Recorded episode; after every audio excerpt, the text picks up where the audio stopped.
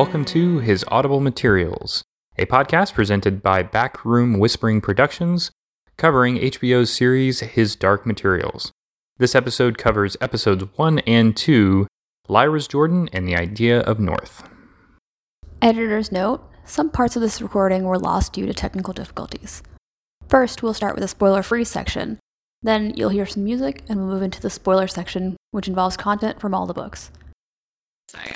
Oh yeah, sepia tones and Tom Hooper. Talk about, yeah, Tom Hooper and Uh, sepia, yeah, his color story, which I totally agree. His color story is very like sepia toned, muted. It does sort of fit Oxford, only in that when you go there, a lot of the buildings, whatever stone it is that they use, does almost have a kind of sepia tone to it. I mean, it's really cool if you're there on a beautiful day and it's contrasted against a blue sky, but if if you're doing it in the weather's kind of like most British weather, reasonably just cloudy, um, it does end up looking almost washed out. And yeah, but I wish I'd seen a contrast though when what's her name, the bad guy, because I already Oh. figured out she's the bad guy. Like, Liz Coulter, yeah. or when they're, they're on the blink, like just to see color contrast. But even in the the trailers for the next episode, it's all muted, which is going to drive me crazy. Yeah. It actually reminds me like of Watchmen or 300, where it's just, it's very a very Yeah. Zack Snyder look. yeah, yeah, just like very muted. And I don't like that. I don't like, and that's one thing I don't like about Tom Hopper's Hooper's movies, like they, which Mm. it fits, like the King's Speech fits, you know. Yeah, I Uh, agree. Yeah, maybe Dan- I don't think it fit really with Danish Girl, but like I said, he, well, Les Mis, it's also very like he yeah. loves, loves which I I'm not a fan of because I can tell that there's going to be scenes where they're going to be in the outdoors or they're going to be in a very bright place. So I can already foretell that it's it's not going to have the same impact as if you see the two colors. Because Yeah. I think it would be cool to be like Oxford is muted, but then like certain things are like brighter, you know. I Yeah, wish I mean- the. Uh, oh, sorry, go ahead, Chris. oh no, I'd saying we caught a little bit in the preview of we're going to be going north. They're Yeah. going to be in the snow. Where that's you're already now you're even compressing the color palette further Mhm. down where it's just Yeah. like white. Yeah. So- Yeah, I was gonna say that I wish the Gyptians had had more color. That's where I wanted to see big, bold colors because that community to me, and this could just be me, I expected to have this kind of warmth and bright colorfulness to them. And I was a little surprised at how, while they had some color, they were just as muted as Oxford. Uh, and I uh, and I agree with. I wish Miss Coulter had a bit more pop of color to her because she's supposed to come in as so glamorous. I was like, I want to see colors and like glitter and something. Yeah, and they did try with the green, but again, when you are muting the whole camera palette, like the whole, when you're muted the whole scene, it doesn't pop. Yeah. Like, or like you said, um, like when the Gyptians are leaving, make them bright, like make an actual, you know, um, directorial decision of like we're leaving Oxford to another world, so now everything's going to be brighter. You know, Mhm. like I said, Yeah. just like like an actual change, kind of like Wizard of Oz kind of thing. You know, Mm. black and yeah, white yeah. two color. Yeah, Yeah. well, we are going to London first. That's probably going to be pretty dreary. I don't know how colorful they'll be able to make London, especially London of that world. Well, you do a Harry Potter thing, like when he goes to Diagon Alley. You know, Mhm. it is even though it's in London, it's bright and it's interesting and it's warm. You know, like I said, to make that contrast. Yeah, it is almost like as much as we know that Tom Hooper does love that muted color palette, just sort of regardless. I almost like if it weren't Tom Hooper, I would almost think it was a deliberate aesthetic choice to establish that this is going to be a reasonably like cold and harsh story. I mean, I think Philip Pullman has even said he wasn't really writing books for children. And having worked in a bookstore, I know this is the only one of like uh, what I'll call like the big major sort of fantasy series of like our childhood that I've seen shelved simultaneously in three sections, which is middle grade, uh, young adult, and also adult, because they just don't know where to put it. Because he frequently says like, "I didn't write this for children," but Well- it has child protagonists. So My last note was when they were showing like the kids in the, the what's his what's the friend's name Billy, oh, yeah. Roger. in a cage. Oh, I Roger, actually, I actually, or Roger, I actually wrote this was a children's book because I was like, holy, holy crap! If I had read, you know, it's a terrifying thing. Children being stolen and put into cages. Oh yeah, and it's sort. I love how they brought in the gobblers. Is like it's all from the children that you hear it from, which Yeah. is sort of how it starts in the book. There is a lot more time spent in Oxford, sort of setting up Lyra as this rebellious, almost like feral wild child at times. And they definitely constantly talk about the gobblers, like hearing that kids have been snatched. And I do like that they found a way to truncate that into this first episode because it's like we got to bring them up. And the way they showed them, or just their demons, oh my god, it was chilling. That that fox demon with like glowing eyes. I was Yeah. like, oh no, oh no, I don't like this at all. That's creepy. That's so Yeah. creepy.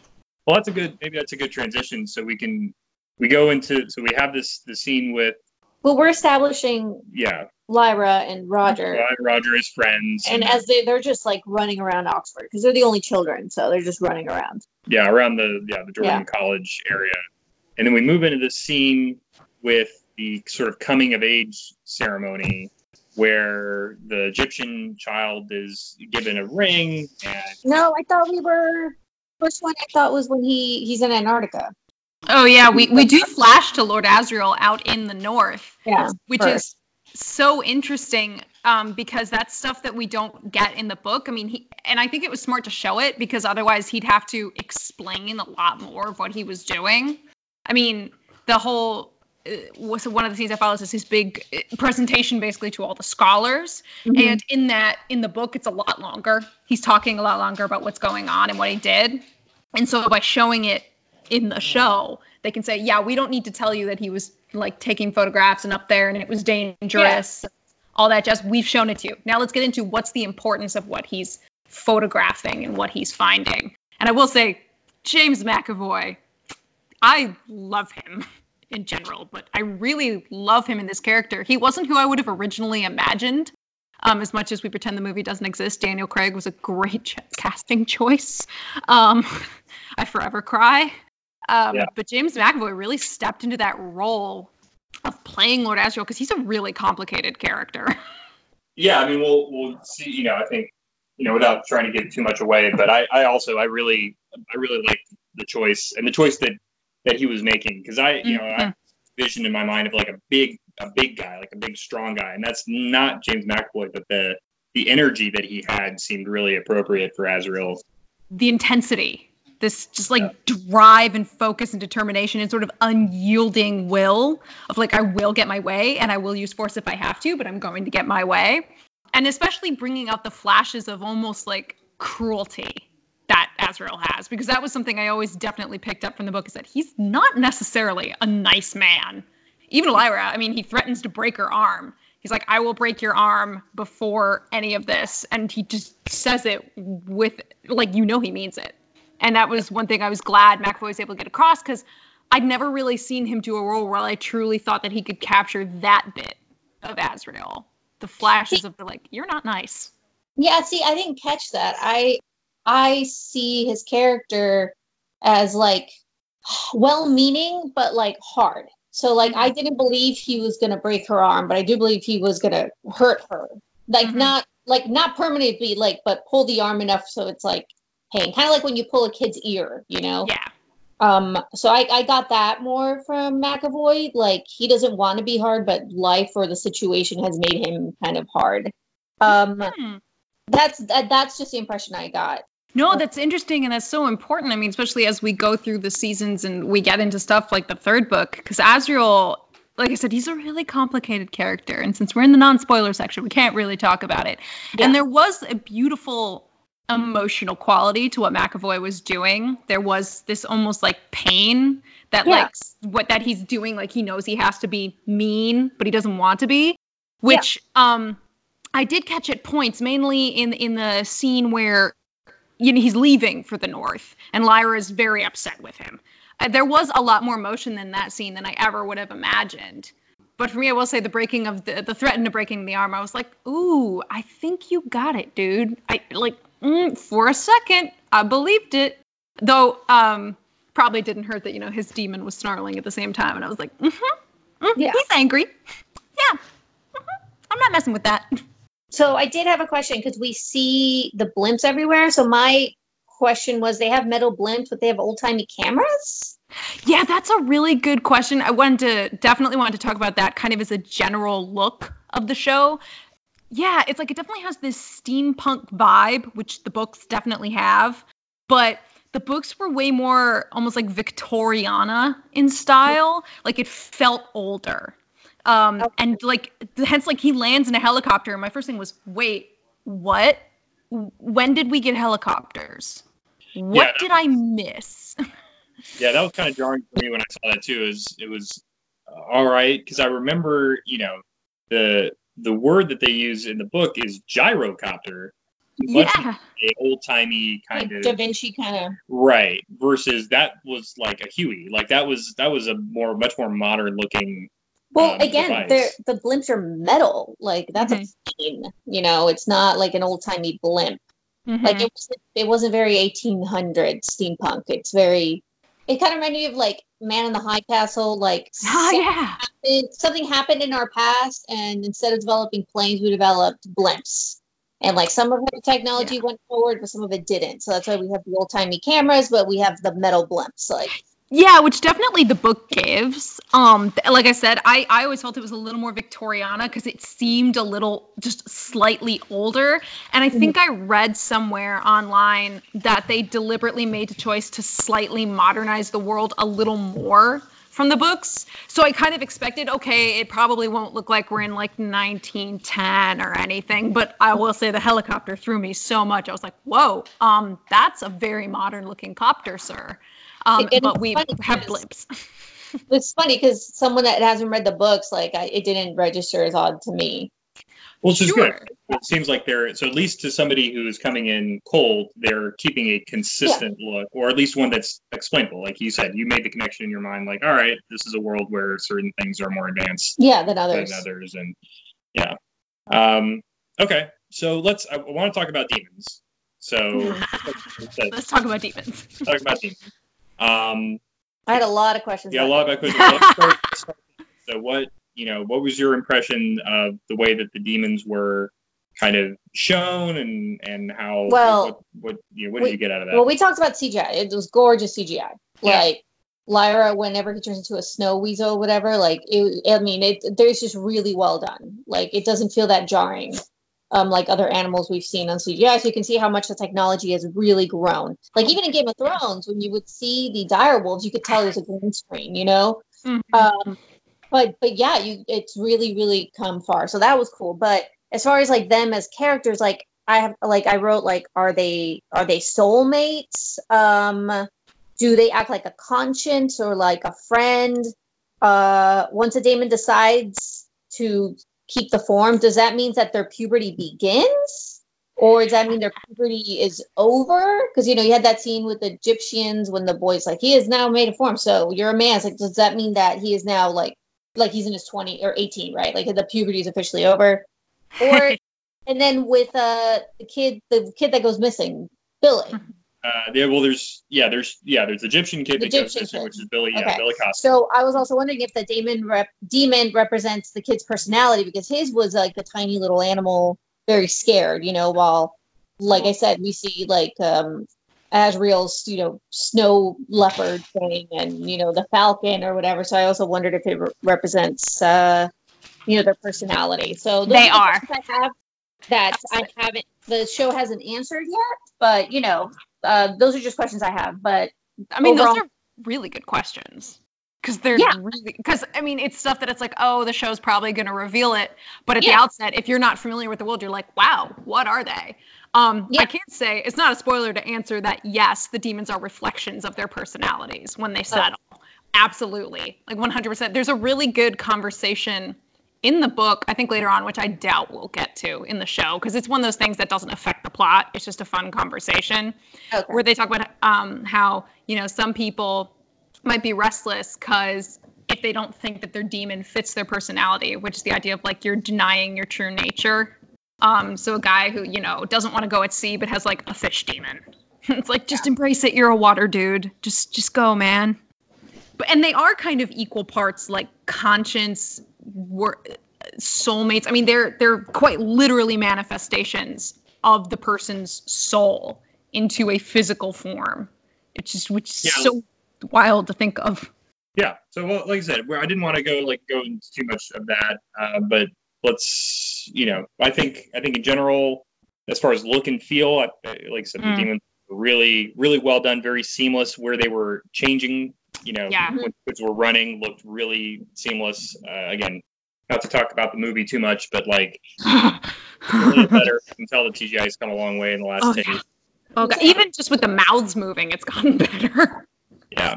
So we'll we'll keep you know keep an eye out as far as like I said those are good Mhm. questions, Alex, and we'll see how much how much of the show decides to explicitly spell out versus what it you know what it lets us try. to- imply. Yeah. I will say that um my boyfriend noted this while we were watching and I realized it was clearly an aesthetic choice was that there was the scene where the Gyptians were meeting and he goes, "Why aren't there more demons on screen?"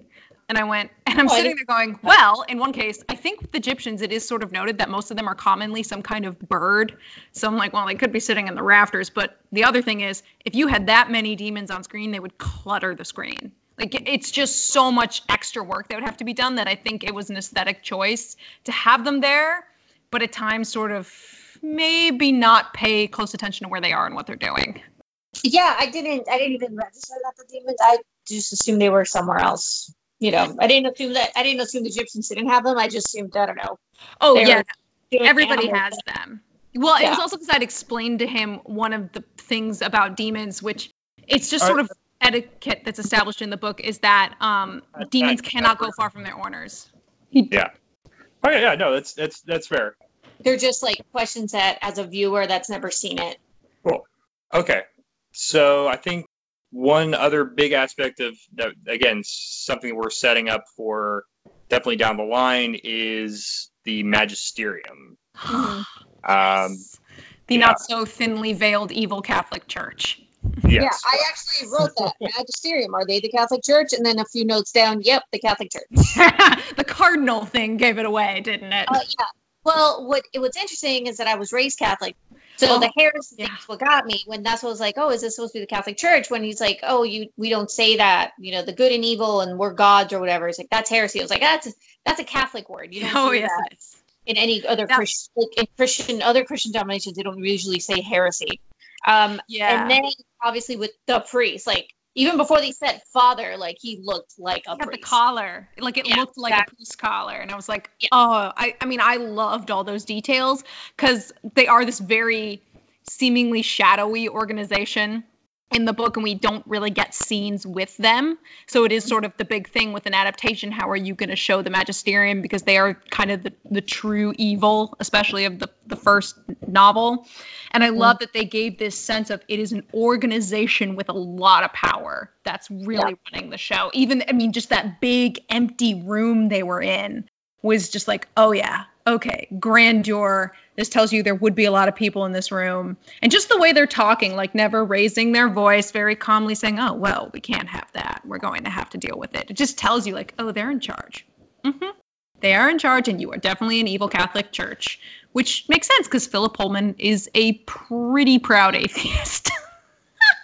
I, I I did want to ask whose Catholic Church is worse, the His Dark Materials Catholic Church or Twilight's or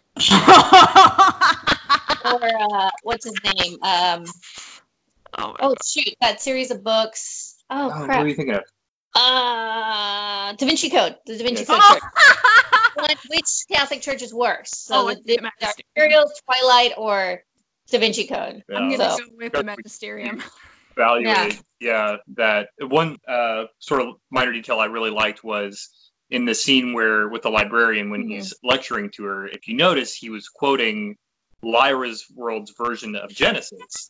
And he talks about their demons took their true form. So they're they're kind of working in this the demonness into their into their so i thought Well, I was gonna say when you said that they're not raising their voice or whatever in like the father scene, I actually changed my mind and said, "Is are you sure this is not supposed to be the Anglican Church?" So that's also very British, like not raising your voice and you know very, very professional and proper and prim. Which the Anglican Church is basically the Catholic Church. pretty close, but I, I think he has Philip Pullman has come out in interviews to make it very clear it's it's the Catholic No. Church. Oh. Uh, so I'm pretty certain it's Catholic Church. Though I guess know. either way, it's organized religion. he Yeah, I don't know it. where these people are going to Catholic Church because I'm like, if you've ever been to a Catholic church, like they, it's a, just a bureaucratic mess. It's like when people say governments are evil. It's like, have you been in a government building? Like, It's a mess. it's, a It's mess. never that neat. No, it's never that neat. Or maybe if they try to be evil, but I don't think they could pull it off. You know, I think it's like it's one of those things. Yeah. All right. Well, speaking of bad guys, and I feel like that's not a spoiler. You already knew about that, and then if you watched the The trailer. the after, yeah, the Yeah, after, it makes it really obvious. pretty pretty obvious. They're not going to try to keep that that charade up for very long with Mrs. Coulter. Um, I thought Ruth Wilson looked really good. I Oh. think that that Yes. energy and, and everything that she had, like you said, I was expecting a little more of a a pop when she Yeah. shows up because again, you get you're supposed to have this impression of like this here's this glamorous, beautiful woman walking into this very gang, you know, Yeah. all these grubby scholars. Like, um, I didn't get, quite get that, but certainly sure her her energy seemed on point. Alex, how kind of how did you feel about Yeah, I didn't. character? I didn't feel like I didn't understand why. The only I was confused why why Lyra was taken with her. You know, but the only thing I could think of is like she's the only woman. Mm-hmm. You know. Um, and so it's like, oh, it's a woman, but I agree they were trying to make her glamorous, but I don't think they succeeded. Um, I love the actress, and I think she's gonna do a good job, but but that specific, if that's how it's supposed to be, then I didn't get that. I also thought that her trying to suck up to Lyra was just like terrible. Like she's a terrible suck Like up. very heavy-handed. Yeah, like very heavy-handed. Like it just wasn't. It wasn't insidious, you know. Hmm. So I was like, oh, this. Like even if I hadn't seen the trailer, I'm like, oh, she's evil. Like you know, I I wish it had been a little bit more insidious. But like you said, it we're also trying to get quickly that she's evil because, like I said, they put it in all the trailers that she's evil. Oh yeah, and I think part of her heavy-handedness is also it really shows the naivete of Lyra. She's never been in a position where she's been up against somebody like Mrs. Coulter. So she, Miss Coulter has her basically eating right out of her hand, and she's Yeah. so good at steering Lyra away and distracting her. I mean, the whole thing with Roger is we. I mean, we can tell from the trailer that she's going to be trying to get her to not think about it. But even at the early start, she's like, "Oh, well, that's too bad, but we need to get on this airship." I mean, constantly trying to drive Lyra away. I do agree. I wish just like visually she'd had more of a pop of color or something to really get across that this is a unique woman. That she's she has kind of a very Lord Asriel-esque intensity about her, but she's also incredibly like beautiful, and it's something that Lyra would have never seen. I think she mentioned. I think she has a line where she says, "I've never seen a female scholar that looks like you," um, and in the book, it's like, "Oh, they're just as drab as like the male scholars." So seeing somebody like Mrs. Coulter be like, "Oh, you're a scholar? Oh, you're an explorer?" I mean, sh- to her, it's just like, "This is my new ideal." Maybe they had made her accessories more Amelia Earhart. Like Asriel looks like an explorer. Yeah. So maybe they had made her more like Amelia Earharty kind of, or I don't know if you ever saw um shoot um Penny Dreadful. Yes. Like- oh my God, make her look like Eva Green. Yes. Yeah, something like that, where like either her jewelry or she has like a cool fur coat or something to say that she's an explorer. You know, very very much that. I think she does in the book have like a f- like a fur coat or something. She is though described always as just very glamorous looking. So I think that I wish costume wise they would have made it Mm. more like more obvious. Like Asriel is obviously an explorer. Like he he dresses and looks. Same thing with Lin Manuel Miranda. The way he's in the trailers, the way I've seen him. You know, I'm Yeah. like, oh, this guy's Yes. an outdoorsy explorer type. You know, so she never had something like that. So Mhm. maybe she's wearing pants. You know, like the old timey director pants, maybe. I don't know, something to tell me Sure. so you could see why Lyra is like, wow, you're not a scholar, you're an explorer. How cool, you know?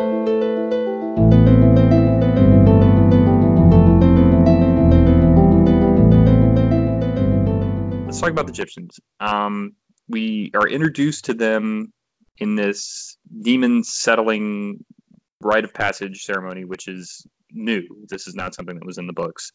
Just, I guess, maybe thoughts on that. I thought it was kind of nice. I liked it a lot because I'll admit this when I was a kid, I was really dumb and thought Gyptian meant like Egyptian. So literally that's how I imagined the Egyptians the whole time as a kid because again, I was dumb. I'd also never heard a term like gypsies. I so like it, it had no reference point for me. I liked it a lot. I do think it actually um is again talking about bringing in hints or elements of the future books and the world mythos of the His Dark Materials, bringing it in early, the idea that it has something to do with puberty.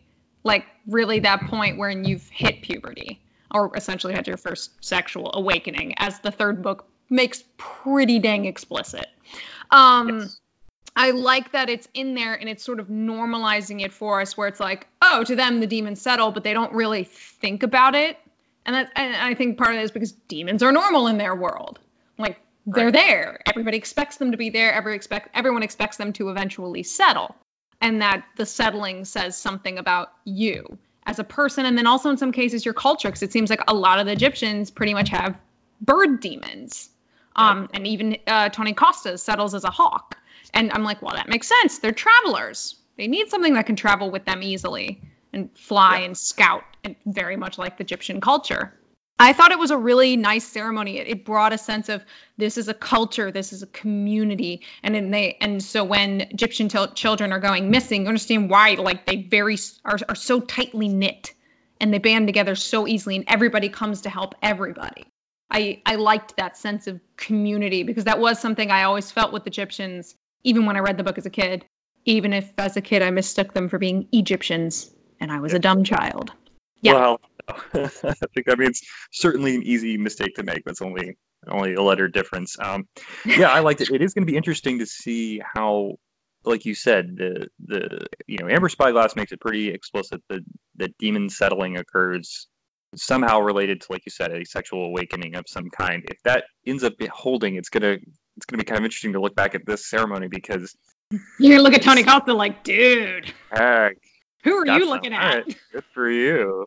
You know, it's it's weird. It's going to be a little s- oh, it's gonna make everybody stop and think like, wait a minute, hold on now, hold you on. know. And I, I think it's a nice way. You, you we get these these kind of again parallels of Lyra's world versus Mhm. ours or Will's world, and you know the idea of a you know a coming of age ceremony, a bar Mhm. bat mitzvah or a quinceanera or a confirmation or something. You know, it's not Sure. religiously tied, but but the idea of that is It's um, there. it's you know certainly there. All right, so I, I do want to I want to talk about Ma Costa. Oh, uh, let's let's talk about how I have questions about Ma Costa. Okay, good. I'm glad I'm not the No, I yeah, I have questions. I- Mainly, she feels so much stronger in the books. yes. Like way more centered and I can understand being frantic over your child being missing and it's always very clear in the books that she is concerned about Billy. She has that scene in the first book where she's like running around the market hysterical cuz she can't find Billy. But then it's like after that moment of the initial just terror and grief of where is my child, she like pulls herself up by the bootstraps and is like, "All right, we're getting my kid back. Next." Like Yes. this is how we do it. Whereas in the in the show, they've made her so frantic. Yeah. And hmm. I think some of that also has to do with her, the actress's physical size. I, I always, you know, in my mind, I always imagine Ma Costa as a large, Yes, not a fat woman necessarily, but like just larger. and Yeah. imposing and kind of, you know, I mean, she's and- described that way. I mean, yeah, we're through the eyes of a child in the book, so she might seem bigger than she actually is. But yeah, she's described as this like big, st- like physically strong, powerful, like woman. And I'm sort of going, you're really slight. Like Yeah. you're small. and I It's- could and I could buy that, but then you combine that with you said this this really frenetic, kind of almost unhinged yeah. way that he is playing her, and it's it's very jarring. I mean, Ma Costa Mhm. is one of is one of my favorite characters from the books, and and like you said, she she she is certainly upset by losing Billy, but you know she immediately sees Lyra and tries to help her, even though she's also worried about her child. Like there's Mhm. and I, you don't get that impression at all from from the way she's being portrayed. No, she's like um she's hysterical to the point that she's not thinking straight. And it's sort of like that's not Ma Costa. Ma Costa always thinks straight, even Yeah. when she's distressed, which she clearly is. I mean, again, we're in the spoiler territory. She was Lyra's nanny or Yep. nursemaid. And so when Mrs. Coulter's actual husband rolled in to like challenge Asriel to a duel, she scooped up Lyra and went into a closet and was like, okay, I'm not getting in the middle of that. I know what I'm doing. I'm staying quiet and I'm staying here. And even Asriel describes her with, you know, I believe with a good amount of respect for her. Um, Yes. Like, so I'm like, this woman is supposed to be that woman? And hold Yeah. on. Hold on a minute. I'll buy it. And of course, like, I'm even wondering if they're going to bring that side bit in, given we've revealed Lyra's parentage, or at least half of it, so early. I have a feeling Yep. we might not bring that up. Uh, yeah, I mean they may they may gloss over it, it completely. Uh, I like the portrayal of the Gyptians. I think, uh, and you had written in kind of notes here the idea of these are out, or somebody had maybe with Shelley, but the the idea of them being the outcasts. You know, you Mhm. see physical disability, you see they seem to be. I don't think necessarily more racially diverse than than the average population. No, but, but- certainly for the way I'm sure people might have been expecting this show to go. Um, mainly because it's interesting how I watch a, I watch a lot of British television, but people who are not super familiar with it seem to think that the Brits are just all white people. and I'm like, um, you'd be surprised if you went there or watched any amount of British television. Like, hi, Idris Elba, what's up? Um, and so I looked at them and, and I do like that they kept this sense of they're almost like an eclectic culture that just came together. It- It's very hodgepodge seeming, and that to me fits the Gyptians. They feel like a whole bunch of, in any other way, could be different people, but they're all bound together by something else. This feeling of Yeah. being like outcasts, just sort of just outside the norm of society. I mean, they're boat dwellers, they're travelers. That's how they stick together. Uh, well, speaking of speaking of racial makeup, I guess. Aha! Um, are we supposed to assume that Billy is Costa and John Faa kid? I don't think John Faa, her husband, I think, who was the guy who was with her when Tony went through his coming of age ceremony, who was a black man, I do believe was meant. Okay. We were just saying that he's, I don't know, Pa Costa. Did he have a name in the book? Did we even know him in the book? I don't remember him being around. Yeah, I forever just am like, Ma Costa. Was there anybody else important besides Tony and Billy?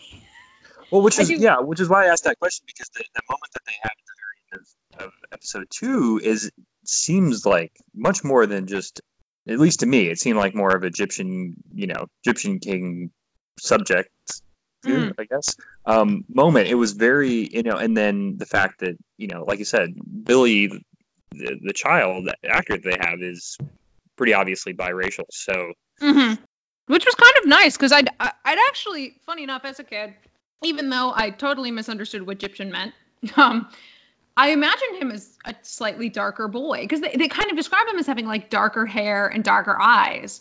And so my in my head, even as a kid, he was just like a darker kid. Um, again, this probably went with me mistaking Gyptian for Egyptian. So hey, he was immediately gonna at least be like golden tan. But I was like, I like this. I mean, it's it's a nice little thing. And um, though speaking of Billy, the kid who plays him, I mean, man, he just radiates like innocence. He's, And- he's very cute. He Yeah, is. And him with Ratter, oh my god, because they've really done a good job of making the gobblers seem very scary. I love how the first episode they are very shadowy. You never see the person, you always usually see their demon. And the demons are shown like it's like a horror movie. I mean, the fox in the corner with like these bright glowing eyes, it's like, jeez. Okay, I wanted nightmares for a week. Yeah, no, the the demon design has pretty much. I'm, I mean, universally been really good. Um, to the point where, like, I really, I had a very hard time imagining what was what Mrs. Coulter's demon looked like. The monkey, I expected it to be like bright gold. Like I, Right. I was imagining like almost like spun gold is what I thought it, it, its hair would look like, but it's almost more burnished. Um, and I was, what was also really interesting was seeing in episode two her kind of giving her own demon a smack. I'd Yes, yes. never imagined that from Mrs. Coulter, unless I'm forgetting something. I I don't remember. I don't remember that specifically. I also don't remember. We seem to be, or they say it explicitly that she and her demon can, Yeah, can- separate. Yeah, I don't remember that being in the book specifically. Yeah, I, almost feel like it's something that may have been mentioned. More, oh, because I think doesn't Pan at one point tell Lyra that that the monkey was like poking around their room while Mrs. Yes. Coulter was like at a party. So maybe it can go a reasonable distance. I'm trying to think because that would have been at least a floor in between them. I think. Sure. Yeah. So I, I don't know if we're supposed to assume that this is like which level separation where Mm. or Mhm. whether that just maybe slightly large long I mean that makes sense, you know, that maybe people, certain people's demons would be Mm. more adept at going further versus others, and and both of them are very sort of strong-willed, independent. You know, they reflect each other well. yeah. But yeah, seeing her smack him is kind of the idea of person on demon violence is not introduced at all in the the main series. We get a you know lot of it in Book of Dust. Yeah, you do. Uh, but- because in this one, the original series, it really was a lot of demon on demon violence, which we see in episode two. And it was just, I mean, it's just as shocking as it should feel. Because in the book, it comes as such a shock when this, you know, monkey just like launches itself at Pan. And I, I think actually that episode handled it really well, especially when it was Lyra needling Mrs. Coulter. Like, really, Lyra, I mean, per usual, she's headstrong and stubborn and sometimes not very bright. Um, just really Which- keeps poking the bear. Which speaking of casting, like we said, Dafne Keen is Oh my god, so fantastic. good. the way she's playing Lyra, I think, is is really spot on. Yeah. Um, she's she's nailed it. Like she has that bit of like stubbornness, the headstrongness, but it's not to the point where it's like irritating. And that was the thing about Lyra, which we can all laugh if anybody has listened to the audiobooks. The reader for Lyra is so obnoxious. That voice just should have been burned. Bless. Um, but Dafne Keen has found that way to bring in all of the headstrong stubbornness, this scrappiness that Lyra has without it feeling like too much. And and charming. Like you can tell when you sort of flip the switch, and you know this is this is a uh, you know a girl, a young woman who's grown up in an environment of mostly you know adults and Stuffy adult men, men. and yes, and and knows how to kind of flip the switch and, and say, all right, this is me trying to get what I want, and yeah, she really has that. Just that great scene when she's first at Mrs. Coulter's apartment and just like flops on the bed. I was like, that. That's Lyra, like being the kid, Lyra. Enjoying something nice for a moment. And even just saying, don't we deserve to have nice things? You just go, oh my gosh, yes, you do, Lyra. Just not from Mrs. Coulter. Right. And speaking of Mrs. Coulter, like, oh my gosh, I'm I'm in love. I think kind of like we mentioned with Lord Asriel, they're doing a really good job of sort of humanizing Mrs. Coulter. And a lot of that I do think comes from the fact again the books are in Lyra's perspective. Especially the first book. I mean, she views her like a demon. Well, like Yes. a from hell. No A. Yes. And yeah, no A. Like she views her as very just evil. And not to say Mrs. Coulter is necessarily a nice person. Do I think she's full on evil? Okay, first book it's admittedly questionable. Um admittedly Well- questionable, but we understand, I mean that bit where she knows immediately that that magisterium dude is talking to Lyra, she has that motherly moment of don't you touch my baby and just you know comes out and is like absolutely not lyra get out of here. But she's still mad at lyra um, and everything else. I think um, ruth wilson is doing a phenomenal job playing the many layers of that character. Same with james mcavoy as lord asriel i mean both of them are taking two very complicated characters. And finding a way to do equal parts the kind of nastiness that's in both of them but also bringing the human that's in there what do you what are your feeling sort of in the the larger scheme of the story? First of all and we kind of we alluded to it i think earlier it, the reveal of asriel as lyra's father much earlier than we have in the books and, and fairly early on. Um, i thought the reveal itself was really well done. You know she kind of Mm. catches herself at the moment of anger. Like i, I like that a lot. I do too, You know- especially because we know there's this kind of competitiveness between Coulter and Asriel, especially because they're on opposite sides right now. But you can see how those two. Well, we know that Mrs. Coulter is Lyra's mother. Funny, she still hides that from Lyra. I mean, she has no choice but to reveal Asriel because she let it slip. And she's like, and you can just sort of see it as she said, she's like, shit. Uh, meant to keep that a secret, but oh well. Um, th- but there's still that competitiveness between her and Asriel, and you could also then see how how they totally came together. Like I can see these two very strong-willed people coming together, but also in a way never be it was never going to work. They're Yeah. both too strong-willed. It's like putting Yeah. fire and gasoline together. for sure it will be interesting to see how they like you said that's not been revealed in the show that she is Mhm. her mother hmm and and based on the little the teaser it seems like maybe they might be revealing that next episode. We'll see, but how Yeah. long they keep that under wraps for the people who don't know. Yeah, because I'm trying to remember in the books, isn't it almost reversed how it's revealed to her? Isn't she revealed to her that Coulter is her mother before she finds out Asriel is her father? Or am I imagining that wrong? It's they're No, really close together. What? Yeah, yeah. And I'm trying to dig into my. it's. I know. I'm like, I I, reread them about I should have been months smart and brought the book down here. I'm downstairs. My bookcases are upstairs. I should have brought that book downstairs so I could flip through it. I think it's the Gyptians that reveal to her that Coulter is her mother. I, I don't remember where They the do reveal to her that Asriel is well. I'm pretty sure they also reveal to her that Asriel is her father because it's John Faa who tells her. At least I'm pretty sure it's John Faa who tells her that hey, this is how the whole Coulter Asriel scandal went down. And by the way, Right. Ma Costa was your nursemaid. That's why she's kind of always kept an eye on you, even though you know she's boxed your ears more than once because you were basically a hellion causing trouble. But i- i- yeah, it is interesting how early we're bringing this in. I suppose it's sort of you need to get it out of the way. It doesn't really serve a narrative purpose to keep it hidden for that long. yeah, I think I, I do appreciate we're you know there's eight episodes total, so we're a quarter of the way through, you know, what will be the first season. I, I you know I'm I'm holding on to some of this stuff, you know, for big reveal moments till Mhm. later to like you said because there's going to be a lot, a lot. Mm-hmm. I was going to say that I'm definitely interested in when they're going to get her to start really playing with the alethiometer. I'm pretty sure it doesn't happen until she's with the oh. Gyptians anyway, but that to me is going to be so exciting how they decide to visualize that because that's going to be one of those moments where I go, I'm not really sure how you're going to do it, but I'll know whether or not I think you've done it right when I see it. Yeah, I mean, like you said, if Farder Coram, who Father Coram, that's who it is. Thank you. Not he's the one that explains to her kind of the principle behind it, except Mhm. but doesn't he doesn't know how to use one himself, but he just tells her how to use the dial.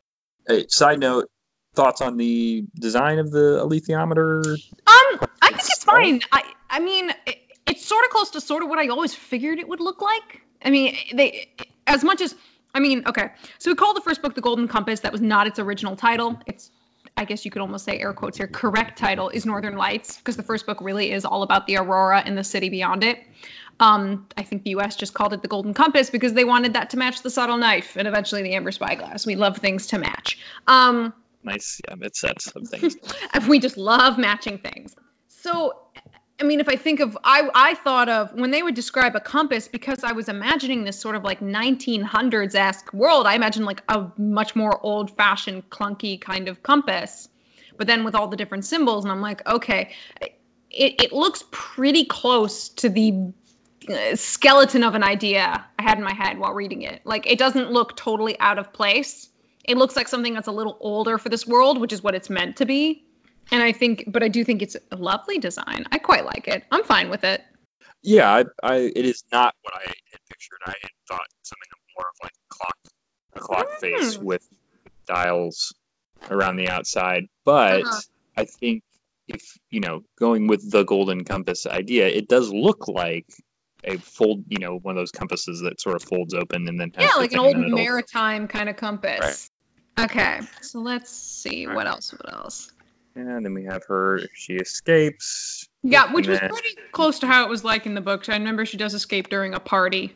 Thoughts moving forward. Um, it looks like you know the next episode we were going to get Gyptian know, content. her capture, escape, and then she ends up with the Gyptians, which will be great. Um, and Yeah. then the, the oh yeah, they have the like great meeting thing that they have, yeah and then Uh, they all go north, which is really where the fun becomes. Yeah, it's where it gets fun. Let's be real. It's fun once they get to the north. yes Because we'll yeah. get Lee Scoresby and we'll get especially Iorek Byrnison. I can't remember. They had to have announced who's voicing Iorek Byrnison, but I can't remember. And it's interesting how in all of the teasers and the trailers, they haven't had him speak, which I find interesting because that's such a big part is that armored bears can talk. That's that's true. I, I it's either they are saving that for a big reveal, or For people who don't know, I guess. Yeah. or they are not had not settled on a voice A design. voice. Yeah. Which is the smartest thing they could have done because we all know what happened with the Sonic trailer when you debut things and it doesn't look good. not to reference too often the movie which shall not be named, but Oh, you know, Ian McKellen not not the right too old. not the right fit for that. No, which is sad. Great voice, just Yeah. did not fit that character. It was like I said, he was kind of too old. As weird as that sounds, I think you needed a slightly younger, much more gravelly, gruff kind of voice. Especially if you're going to contrast it then with Iofur when we get to him, or Iofur. Yes. Is that how you pronounce this? Iofur. I never. I was always pretty sure I was saying that wrong. It's okay. Yorick, I always thought was Ioric. it's fine. Yes, I that's until I heard the audiobook, but yeah, Iofur and Yorick. Mm-hmm. What's it? uh, Iofur, Yorick, Byrnison. How do- Ragnarsson. Ragnarsson, thank you. I'm like, it sounds similar, but not quite. Yeah, that'll be interesting. I'm also, I'm very curious to see Lin Manuel Miranda as Lee Scoresby because the big hullabaloo when he was cast, and I'll admit I was part of it, is that he's too young. Like, Lee's supposed to be an older dude, like 50s, like 60s, I want to say. And again, the movie that should not be named, that was actually pretty good casting. That was about the best cast. I mean, That was like, Sam Elliott playing a Texan. I mean, come on. Yeah, yeah. I mean, how can you go wrong?